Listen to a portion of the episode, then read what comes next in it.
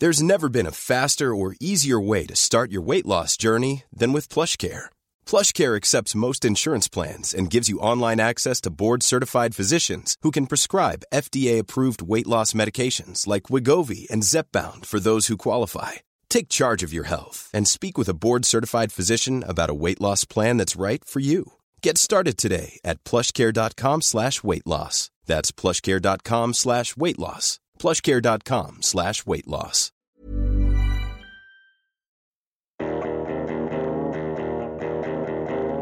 Pour moi, le cool, c'est les gens qui ont leur propre idée, leur propre style, euh, leur propre mode de vie. Pour moi, être cool, c'est avant tout être dans un bon mood. Et tu peux ressembler à, tu peux ressembler à un clochard, littéralement, et être cool. Hein. Ouais. Regardez Robinson Crusoe, il ressemble à rien, pourtant il est cool. Hein. voilà. Être cool, ça veut dire être sympa avec les gens. Ça veut dire que le respect, il est là, tu vois. Je sais pas. Bah moi je sais pas. Écoute, être cool pour moi, euh, c'est être comme moi. Et si on laissait tomber l'élégance de Chiffon le podcast pour parler du cool? Oui, le cool. Qui est cool? Qu'est-ce que le cool? Où est le cool? C'est exactement ce que nous dirons dans Fashion Gasoil. Fashion Gasoil, un magazine en ligne, mais aussi un podcast. Et vous, qu'est-ce que vous en pensez? Qu'est-ce que le cool? On y va? C'est parti Pour ce nouvel épisode du podcast de Fashion Gasoil, ou encore appelé Chiffon, je vous invite à découvrir l'univers de Patricia Pereda, qui a créé une marque de joaillerie éthique. Oui, éthique. Rosa Maitea. C'est l'occasion pour moi d'en savoir plus sur l'éthique dans la joaillerie. On en parle beaucoup, mais finalement, qu'est-ce que c'est? Bonjour Patricia. Bonjour Valérie. Alors, qui es-tu? Alors, Je sais, c'est pas facile comme question d'emblée, d'emblée direct. Qui es-tu? Je suis euh, Patricia Pereda. euh, je suis espagnole de Bilbao. Mais bon, je suis aussi parisienne car, que- car j'habite à Paris depuis euh, euh, presque 17 ans. Donc, euh, depuis très longtemps, je me sens vraiment parisienne. Je euh, suis euh, quelqu'un qui aime l'art, la culture, les couleurs et la vie en général. Et, et voilà, donc je dirais ça. Ça se voit dans ta façon de t'habiller, dans tes créations. Oui. Et d'ailleurs, j'invite les auditeurs qui écoutent ce podcast à aller voir Fashion Gasoil. On verra ta photo Mhm. et tes créations. Avec plein qui- de couleurs. Ah oui, très coloré et c'est un de tes mantras d'ailleurs. Mhm. On va en reparler après. Qu'est-ce qui t'a conduit vers la joaillerie? Euh, bon, c'était toute euh, une accumulation de circonstances euh, professionnelles, évidemment. Enfin, moi, j'ai euh, j'ai venu du monde de la culture. Euh, j'ai démarré en travaillant pour le musée Guggenheim pendant pendant un an. Ensuite, je passais du côté des business euh, chez L'Oréal, mais c'est en arrivant à Paris que j'ai eu la chance de croiser dans mon chemin à quelqu'un qui euh, m'a proposé de travailler avec elle. C'est euh, la directrice d'une marque euh, des joailleries qui s'appelle euh, Guérin Joaillerie, qui avait été rachetée par euh, les groupes Galeries Lafayette et qui euh, m'avait appelé pour euh, relancer la marque, la mettre dans l'air du temps. C'était Mhm. une ancienne marque des, Donc des, des tu, tu tra- bijouteries. tu Mhm. travaillais sur l'image, Je sur travaillais sur les collections et Mhm. sur l'image en fait. J'ai chapeauté les deux, les deux secteurs, on va dire, les deux, les deux euh, aspects pour pouvoir donner une cohérence en- dans la nouvelle marque qu'on qu'on a créée. Et puis, pendant le confinement, en gros, euh, je reprends ce que tu m'as dit en préparant cette émission. Mhm. Pendant le confinement est née Rosa Maitea. Voilà, bon, c'était pendant le confinement, mais j'ai j'y réfléchissais euh, depuis euh, longtemps à, à créer cette euh, marque de joaillerie, ma propre marque de joaillerie, mais cette fois-ci différente à la marque dans laquelle je travaillais et différente dans le sens où je voulais absolument que ce soit éthique. Donc, euh, j'ai euh, démarré euh, pendant le confinement. Pourquoi? Parce que, bon, avant, j'ai... bon, le nom de la marque, c'est Rosa Maitea. Pourquoi? Parce que Rosa, c'est le nom de ma maman. En fait, ma maman nous a quittés juste avant le confinement, d'ailleurs, en, janvier euh, 2020, après beaucoup des années des, maladies. Elle était une femme merveilleuse, aimante, un vrai pilier pour la famille. Et donc, du coup, j'ai voulu lui rendre un hommage. Et euh, Maïtea, pourquoi? Maïtea, ça veut dire la bien-aimée en basque. Euh, bon, comme je vous ai dit tout à l'heure, je suis de Bilbao, Bilbao. donc, euh, donc euh, Rosa Maïtea, ça veut dire Rosa la bien-aimée. Et voilà, un hommage à, à maman chérie qui, qui nous manque beaucoup. Donc, euh, pourquoi euh, éthique en fait? Alors ça, on Non va en reparler, mais avant, je voulais Oui. te poser une question. Oui. Euh, c'est vrai que je suis sûre qu'il y a des auditeurs qui vont se dire encore une marque de joaillerie, de bijouterie, de, enfin, tout ça Ouais. tente à se mélanger. Oui. Comment tu, justement, c'est en étant éthique que tu cherches à te démarquer des autres? En fait, plus que la recherche de, la, de, me démarquer des autres, ce que je cherche, c'est à rendre les mondes un peu meilleurs, en fait. C'est, j'ai parti de cette démarche, pas de l'extérieur, mais de, plutôt de l'intérieur. En fait, le monde de la joaillerie, c'était un monde que je connaissais. Au début, je les connaissais un peu, euh, euh, on va dire, de la surface, en fait. J'ai été, en tant que directrice de collection, on achetait plein de matières premières euh, dans tous les pays du monde. Oui, c'est ça. C'est-à-dire que tu allé en Thaïlande acheter En- des pierres, euh, des diamants. euh, à Anvers, on passait déjà pour en Italie, Mm. en fait, on voyageait pour acheter nos, nos matières premières. À aucun moment on s'est posé des questions d'où venaient toutes ces matières premières. On savait à peu près un petit peu de loin que c'était un monde un peu compliqué, mais on voulait pas du tout euh, y rentrer. Et euh, c'est un moment où on est allé dans une conférence préparée par CARE, hein, qui est une, une association, une organisation non gouvernementale, j'imagine que vous la connaissez, qui nous a euh, montré la vraie réalité des mines dans le monde. Et euh, vraiment, ça m'a énormément bouleversée, en fait. Mhm. Je me suis rendu compte que comment c'est possible que je travaille dans le secteur de la joaillerie, que je crois dans les bijoux, que j'adore les bijoux, car les bijoux sont des vrais symboles d'amour, car les bijoux r- sont dans tous nos étapes de vie, en fait, pour Mhm. fêter, célébrer quelque chose. Comment c'est possible qu'on ne tient pas en compte ces mondes un peu opaques et obscurs qui est derrière et qui permet la création de ces bijoux non? Alors, Et euh, voilà. Euh, c'est à ce moment-là que j'ai décidé de, de, Je me suis dit. c'est vraiment ta marque de fabrication, Rosa Maitea. Ce sont des bijoux éthiques. Exactement. Et joyeux. Et joyeux. Ah, ça, on, va en reparler créatif Si, et oui. curieux. Enfin, j'ai- éthique, oui. tout ton univers, tout ton univers est, est très intéressant.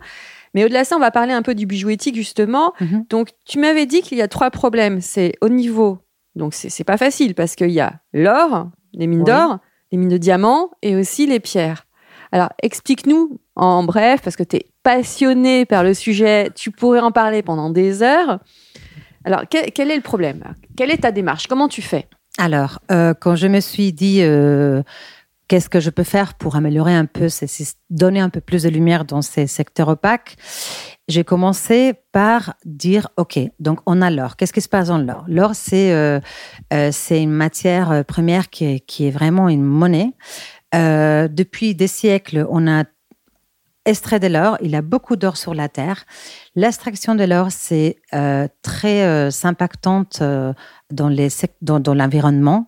Euh, Il y a l'environnement et en plus l'humain aussi. et l'humain, bien sûr. Enfin, les deux. L'environnement, parce qu'on utilise énormément de mercure et de cyanure, c'est qui empoisonne toutes les communautés qui sont autour des, des, des, des mines des- d'or.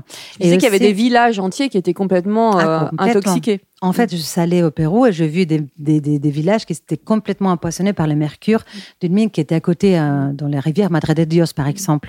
Et on voyait dans la rue euh, des gens euh, avec des problèmes mentaux. Enfin, c'était terrible. Euh, aussi, au niveau des, de l'humain, c'est très compliqué. Ils utilisent des enfants pour mettre de la, de dynamite. En fait, c'est l'or, euh, c'est Non, non. c'est euh, euh, euh, qui a été cherchée par l'homme, mais en effet avec ses impacts. Donc du coup, quelle était la solution que euh, je trouvais en fait euh, Je suis très contente, c'est l'or recyclé. Le recyclage, voilà. Voilà. Donc on a beaucoup d'or sur la terre. À quoi ça sert de continuer à l'exploiter et à impacter euh, l'humain? Donc du coup, euh, on a trouvé une filière euh, fantastique qui nous proposait de l'or recyclé qui venait des bijoux anciens. Donc euh, on a la chance de pouvoir donner à, aux bijoux une deuxième vie. Donc ça, c'est le côté or. Dans les diamants, euh, c'est encore plus compliqué, on va dire, parce que d'un point de vue Euh, environnemental, euh, on a des grands, on trouve des grands trous qui creusent la terre, euh, des énormes trous, des cratères qu'on peut le voir des, Tu des que satellites. Thomas, Thomas Pesquet euh, l'avait montré, c'est Oui, ça? exactement. Mm. Il avait montré une, une mine, je crois, en Canada et aussi en Sibérie. Mhm. et, et- et il avait parlé de ça, en effet. Quel truc incroyable. De l'autre côté, on a énormément d'impact par rapport aussi, d'un point de vue politique, vous connaissez les diamants décents. Mhm. Les diamants décents euh, sont des diamants qui financent des guerres et des groupes, euh, euh, des drogues, des groupes horribles en Afrique. Oui, par tu m'as expliqué des choses horribles, ça on peut le dire. Oui. Des, des femmes enceintes qui ont l'eau jusqu'à la poitrine. Oui, jusqu'à la poitrine pour extraire euh, les pierres, les diamants, de l'or. Ça, on trouve partout en Afrique.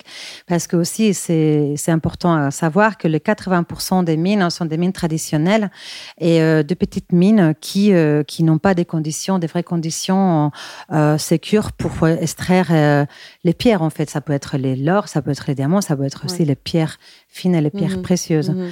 Euh, donc, les diamants, nous, ce qu'on a trouvé comme, comme, comme Solution. solution, on va dire, euh, aussi de la même manière que l'or, c'est ne plus extraire la terre. Donc, on a trouvé quelque chose qui est assez innovant, qui est des diamants recyclés. Euh, ça veut dire quoi? Enfin, Les diamants et l'or, ce sont des matières qui sont indestructibles, en Mhm, fait. Ils Donc- se périssent, ils se détruisent jamais. Ils sont infinis, ils sont éternels. Et donc, du coup, euh, on a, on a eu un partenaire, on a eu la chance de trouver un partenaire euh, qui a créé une filière euh, de recyclage des diamants que pour nous. En fait, a- avant, ils utilisaient Pour les diamants. Maïtea. C'est- Voilà, T'es la seule à avoir ça. Mm. Exactement. Enfin, auparavant, ils utilisaient euh, les diamants recyclés aussi Mhm. pour d'autres marques, mais mélangés à d'autres diamants des mines. Et ils ont créé une, juste une filière que pour Rosa Maïtea pour utiliser que les diamants recyclés. Donc euh, voilà, donc euh, ça, ça a été un exploit. On est, on est vraiment content en plus avec ces partenaires, qui est un partenaire euh, RJC, C'est-à-dire? C'est-à-dire Mhm. RJC, c'est euh, Responsible Jewelry Council. Et le RJC, c'est une, en fait, c'est un organisme de certification qui existe depuis euh, 2005 et dont l'objectif, c'est assurer au niveau mondial, en fait, une chaîne d'approvisionnement responsable. Euh, L'RJC, euh, C'est récent encore. hein. C'est que oui, 2005. C'est- 2005. C'est-à-dire qu'il y a une prise de conscience. Pour les vêtements, la prise de conscience est plus ancienne, mais alors Oui. pour les, les bijoux, c'est vraiment récent. C'est tout récent. Et on va dire que c'est tout récent, on va dire que c'est depuis euh, 3-4 ans qu'on commence à avoir des possibilités et comprendre qu'est-ce qui se passe derrière et des prises de conscience. En effet, avant, il n'en avait pas du tout. Euh, donc, euh, avec ces partenaires, on a, on a donné cette possibilité, enfin, on a, on a trouvé cette merveille euh, de diamants recyclés. Et les pierres Euh, précieuses. Et les pierres précieuses. Dans les pierres précieuses, c'est encore plus compliqué car, bon, les impacts des mines sont les mêmes que les autres, Mhm. donc terribles, on va dire d'un point de vue environnemental et humain. Mais aussi, il y a énormément de commissionnistes entre l'extrait du brut Mhm. Et le- l'achat des produits qui est déjà taillé. Alors, commissionnistes, ce sont les taillé. intermédiaires. Ça Exactement, ce Sont des- des intermédiaires. Mm. Parfois, on peut trouver euh, jusqu'aux 10 intermédiaires entre la mine et les bijoux qu'on porte. C'est énorme. Mm. Donc, du coup, avec cette chaîne de- si complexe, on perd complètement la traçabilité et on n'a aucune idée d'où ces pierres peuvent venir. Bon, ça, ça, ça, ça, ça, c'est la même chose pour tous les trois matières, mais Mhm. surtout pour les pierres euh, Mhm. fines et les pierres précieuses. Euh, donc, la solution pour nous, euh, ça a été euh, quoi? Euh, Ça a été euh, trouver des pierres euh, et trouver surtout l'origine du pays et ce qui est encore plus compliqué, c'est l'origine de la mine. Oui, avoir Donc, une vraie euh, traçabilité. Une vraie traçabilité parce que mes fournisseurs achètent les bruts dans la mine, Mhm.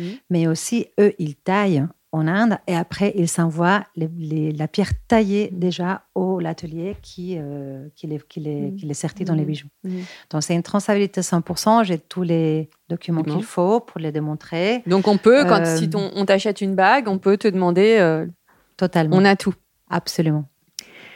Euh, alors l'autre, ouais. Ça veut dire, en fait, en global, après de, de vous avoir euh, raconté euh, tout ça, euh, c'est que je peux dire que nos bijoux éthiques sont 100% traçables. Mhm. Ce qui est pour moi un, un orgueil de pouvoir le dire. Et c'est bien, au moins Oui. de le revendiquer et surtout, surtout d'avoir les preuves. Tu fais Oui. pas du, du green washing Non.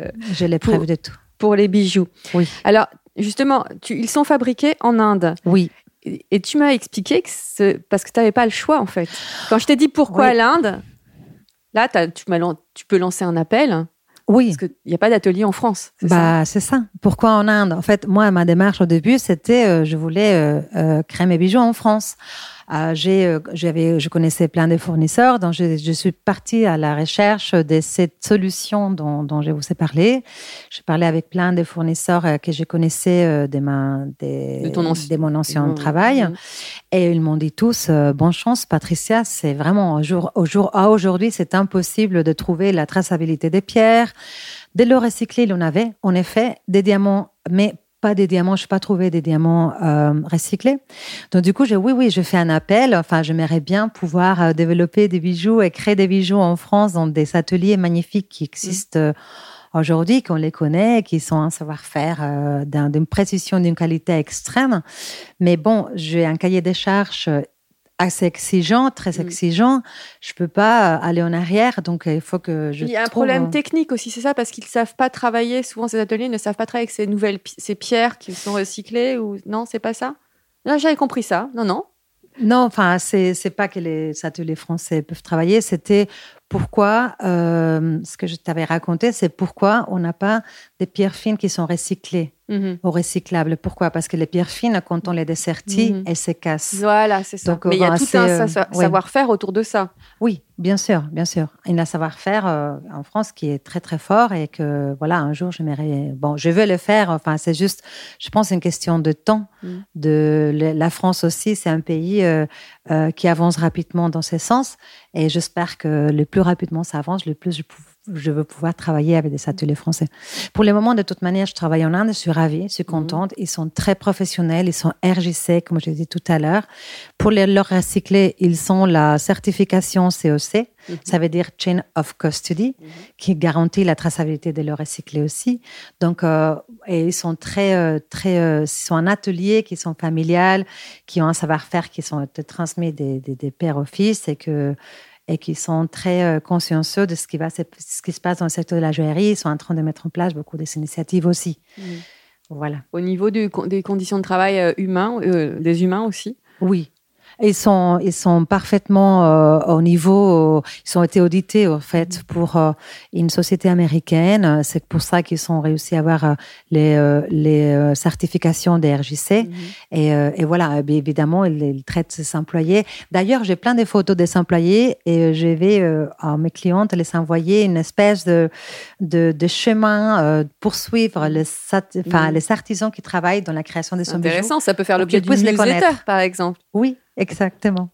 Alors, tu as aussi un très bel univers parce que tu as créé, donc il y a éthiques, là, 100% éthiques. C'est- pour ça que tu es là, parce que beaucoup de marques se disent éthiques, mais finalement, c'est très, très flou quand on creuse. Mhm. Toi, j'ai aimé ta précision, j'ai tout vu, j'ai tout suivi, donc c'est c'est vraiment euh, une démarche à 100% honnête et je t'en félicite. Merci, Valérie.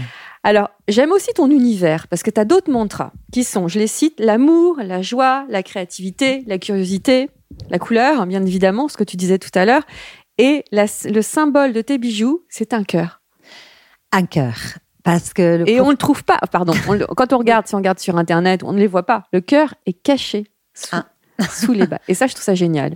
Oui, le cœur est sous les barres et derrière toutes les bagues euh, que j'ai créées et aussi derrière toutes les étoiles qui sont la première collection que je crée, que c'est la bonne étoile, il y a le cœur avec les six rayons euh, cachés mais qui sont là, qui font partie du bijou. C'est important.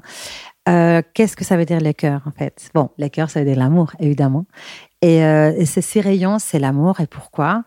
Parce que, comme j'ai dit au début, en fait, ce que je voulais, c'est que cet amour qui représente les bijoux, euh, et cet amour qu'on donne quand on offre un bijou euh, ou qu'on reçoit un bijou, soit étant à toute la chaîne des valeurs qui a créé ces bijoux. Mhm. De la planète Mhm. qui nous donne les matières, en passant par les mineurs et en suivant par les ateliers et en arrivant, enfin, à la fin, évidemment, à la personne à laquelle on l'offre ou à nous-mêmes quand on se l'offre. Voilà. C'est aussi une façon de se transmettre de l'amour. Exactement. Et puis aussi, euh, le bijou est un acte, enfin, euh, pas un acte, pardon, est un objet qui se transmet Ah oui, de génération en génération. Exactement. Quand on achète un bijou, c'est un achat euh, très symbolique, très impliquant parce que on sait que on a, on a, on a, on a un, un achat ou un cadeau d'un objet qui va, qui va durer dans le temps et qui va se transmettre de génération en génération. Donc Ta- ça a une symbolique très forte. Ta première collection, donc comme tu l'as dit, s'appelle l'étoile. Ce sont des étoiles et tu l'as appelée la bonne étoile. Alors pourquoi Voilà, la bonne étoile parce que ce sont des bons bijoux. parce que en fait, la Ah, il beauté y a pas, c'est pas la bonne étoile qui porte chance? aussi, Ah, voilà. aussi bien sûr, hein, c'est la, la, la bonne étoile qui porte chance parce qu'ils sont des beaux. J'espère que bon, euh, ça va, ça va être la vie de d'autres personnes, mais aussi surtout bon. Mhm. Voilà, c'est ça que je voulais avec les bijoux de la bonne étoile. Qu'est-ce qu'un bijou élégant pour toi? C'est ce que tu as fait? Un bijou, ah bon, c'est ce que Ouais. j'essayais en fait en, en moi. Un bijou élégant, c'est un bijou euh, qui est euh, euh, équilibré, qui est pour moi, pour moi un bijou élégant, c'est un bijou coloré Euh, et c'est un bijou qui euh, peut se porter dans n'importe quelle main. Euh, mais surtout, c'est un bijou qui est porté avec amour, en fait. C'est ça qui est l'élégance. En fait. L'élégance, c'est l'amour, en fait. C'est évident. Mhm. Tu es très coloré. Ah oui. J'ai même vu ton, ton appartement qui est Mhm. aussi coloré que, ta face, que tes bijoux et la façon dont tu t'habilles. Mhm. Alors justement, comment es-tu dans ta façon de t'habiller? Qu'est-ce que tu essayes de transmettre? Parce que tu as toujours des robes colorées, tu as toujours des robes fleuries. euh. J'essaie de transmettre euh, la joie qui est qui est vivre en fait. Les couleurs, c'est ça représente pour moi un- pour moi la, la joie, le bonheur en fait. De, on a la chance d'être vivante, on a la chance de d'avoir une belle vie. Pas tout le monde là, euh, malheureusement, mais mais juste le fait d'être vivant, c'est déjà C'est une, une chance. symbolique aussi. C'est une symbolique. Et aussi, euh, je dois dire que, en fait, quand j'étais petite, j'avais 11 ans. Je, je suis espagnole de Bilbao. Bilbao, c'est une ville euh, un peu grise, euh, un peu, voilà, obscure. C'était à l'époque. Là, c'est une très jolie ville. Mhm. Mais à l'époque, c'était grise. Et je suis, j'ai eu la chance d'aller en- quand j'avais 11 ans au Mexique. Et je pense que ça, j'ai, j'ai eu cette influence aussi des couleurs, des Frida Kahlo, des, des fleurs, qu'après, j'ai continué à, à aimer, que j'ai, euh, j'ai amené jusqu'au bout, en fait. Mhm. Parce que la plupart des. Tu, as- tu as grandi au Mexique ou c'est tu es allé en vacances? Non, non, non, j'ai passé deux ans au Mexique, Mm. en 11 ans, 12 ans, Mm. c'est l'âge où on grandit Mm. en fait. Et, on, forge devient ta personnalité euh, Exactement. de mode, on va dire modeuse. Exactement, c'est là où j'ai forgé un peu ma, Ouais. ma, ma personnalité. Et, euh, et moi, j'ai euh, jamais eu honte euh, de mélanger euh, plein de motifs, plein de couleurs. Enfin, au contraire, c'est un peu ma signature de marque. J'aime beaucoup porter ce que j'aime hein, sans, sans tenir en compte les regards forcément des autres. Et donc, j'aime les couleurs, j'aime les fleurs et j'aime les mélanges et, et je Alors, les porte. quel est ton style? Quel est ton ADN au niveau des vêtements? Qu'est-ce que tu portes tout le temps? Euh, je, enfin, je porte tout le temps des volants, des, des, des robes. Moi, c'est des les robes. En Je hiver suis- aussi? Aussi, toujours. je porte toujours des robes. Et en hiver, avec des collants, en, en été, sans collants. Des robes euh, euh, normalement euh, colorées, normalement avec des imprimés. Et euh, avec des différents euh, tissus, mais très vaporeux. Enfin, j'aime bien les volants, j'aime bien tout ce qui bouge, tout ce qui est féminin. C'est marrant parce que tu m'as dit quand on s'est rencontrés pour la première fois qu'en France, tu étais l'espagnole et en Espagne, tu es la parisienne. Bah oui, je suis un peu au milieu, de, au milieu des deux en fait. Mais bon, là, j'ai euh, j'ai assumé en fait que c'est comme ça. Je suis contente parce que j'ai ravie d'être à Paris. et aussi, Euh, je suis ravie d'être. euh, Et en même temps, qu'est-ce que ça veut dire euh, le mythe de la parisienne? Qu'est-ce que tu en penses Tiens? La parisienne, en fait, pour eux, c'est euh, pour moi éventuellement, bon, là, plus pour moi, mais pour eux, c'est euh, c'est la sophistication. En fait, c'est une sophistication simple. En fait, c'est euh, c'est une être à l'aise avec euh, qui on est. euh, c'est faire très attention au physique sans que ça se voit trop. et, euh, et connaître euh, beaucoup les mondes de la mode et les mondes de tout ce qui est nouveau, des tendances. C'est ça qui Alors est l'être la parisienne pour eux, en fait. Et moi, j'ai trouvé des femmes hyper sophistiquées en Espagne.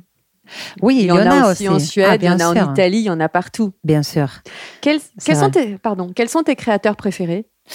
Alors, mes créateurs préférés. Parce que justement, où euh, tu trouves ces si jolies robes En fait, euh, ma marque fétiche euh, que j'adore euh, vraiment, c'est la double J. Oui. C'est une marque italienne. Gigi Martin qui est, Voilà. passé, qui est passé dans Chiffon d'ailleurs. Ah, bah, je l'adore. Qui C'est est une, italienne. dame, c'est c'est une marque C'est une italienne. américaine italienne. Exact. Une américaine italienne qui, qui, qui a commencé par exploiter les tissus, en fait. Euh, Bon, ça, ça, tu dois savoir mieux Oui, que moi. Les tissus anciennes. euh, Il, a, il fait des robes même magnifiques que j'adore. J'ai une d'ailleurs et je l'adore. Et euh, aussi, mes marques, euh, j'aime beaucoup euh, les Dior de Maria Grazia QC, parce que Mhm. je trouve qu'elle est vraiment euh, magique. Les Valentino, enfin, tu, tu, tu, tu vois, en fait, ces, ces types de, de marques colorées d'un côté. Et de l'autre côté aussi, j'ai- j'aime beaucoup les marques qui sont engagées, mais par exemple, les marques que j'adore, même si c'est pas forcément coloré ou si c'est pas forcément euh, avec des fleurs, c'est Veja, en fait. Ah, Veja, Bah, mais Veja, c'est la chaussure. Veja, c'est la chaussure et j'aime beaucoup par son implication. Ah en oui, l'implication euh, environnementale. Donc, et toute tu la suis ça. transparence dans sa façon de communiquer et de faire les choses. Qu'est-ce que tu penses de la fast fashion, justement? Bon, la fast fashion, c'est. euh, Parce que tout le monde n'a pas les euh, moyens d'aller de s'acheter une robe de la Double G ou, euh, Oui. ou d'aller chez Valentino. Ou, Oui, bon, en fait, bien sûr, enfin, je, ça ne veut pas dire que je m'habille toujours chez, Valentino, Bien mais sûr, euh, j'aime son style. Mm. Mais en effet, la fast fashion, il y a différents types de niveaux de la Mm, fast fashion. En fait, moi, ce que j'ai déplore hein, complètement, c'est la fast fashion primaire. Ça a des, des marques qui vraiment vendent des, des vêtements à 1 euro, 2 euros, 3 euros. Mhm. Ça, ça me paraît aberrant. Après, il y a de, de marques euh, qui vendent euh, des vêtements qui sont, enfin, qui donnent accès à la mode à beaucoup de gens qui Mhm. euh, ont Chez Inditex, notamment, ils sont, Ouais. sont- Inditex sont espagnols et qui Ouais. contrôlent un peu plus. Et qu'à un moment donné, ils ont démocratisé la mode, Mhm. au moins en Espagne, mais Mhm. que, en effet, euh, il faut absolument qu'ils continuent à faire ce que je crois qu'ils ont commencé à faire, c'est être très attentifs à, à la chaîne de production. J'espère qu'ils vont y arriver, parce qu'en effet, sinon, ils vont pas pouvoir survivre s'ils ne respectent pas. euh, Et au niveau des jeunes créatrices espagnoles, parce qu'il y a beaucoup, beaucoup de jeunes créatrices espagnoles, Moi, il y a une que j'aime beaucoup qui s'appelle Maria de la Orden. qui est aussi passée dans Chiffon. Ah voilà, donc euh, décidément, on est, euh, on est toutes là. Et elle est une euh, jeune créatrice.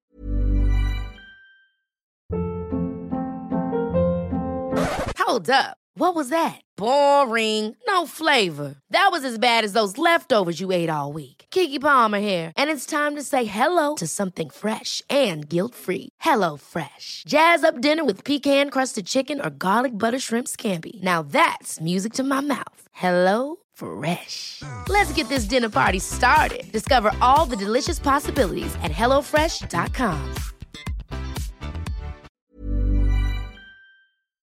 euh, espagnole qui habite aussi à Paris comme moi et qui, euh, qui a un style euh, hyper coloré, gai, élégant. Moi, j'aime beaucoup sa fraîcheur. Alors justement, Et, voilà. tu me parles d'élégance. Quelle est ta définition d'élégance L'élégance, c'est euh, savoir être comme on est, en fait, comme tu es, enfin, de façon, être naturel, être euh, heureuse d'être qui tu es, en fait. C'est Oh, c'est joli. voilà, c'est la première fois.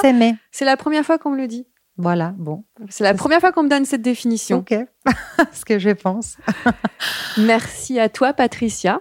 Ok, merci à toi, Valérie. Alors, si vous voulez retrouver l'univers de Rosa Maitea, il suffit d'aller sur le site internet, sur ta page Instagram, sur Fashion Gasoil, puisque vous allez tout retrouver sur, euh, comment dirais-je, sur Rosa Maitea, et puis aussi aux Galeries Lafayette, parce qu'on peut le dire, tu es vendu aux Galeries Lafayette, Haussmann, Oui, c'est récent, au c'est premier depuis étage, c'est ça Ah, au rez-de-chaussée. Au rez-de-chaussée, j'ai Voilà, dans un nouveau euh, espace qui s'appelle Le Labo. on note. Merci à toi, merci, Merci. à vous, chers auditeurs. À très vite pour un nouvel épisode de ce podcast que vous pourrez retrouver dans mon webzine Fashion Gasoil. À très bientôt.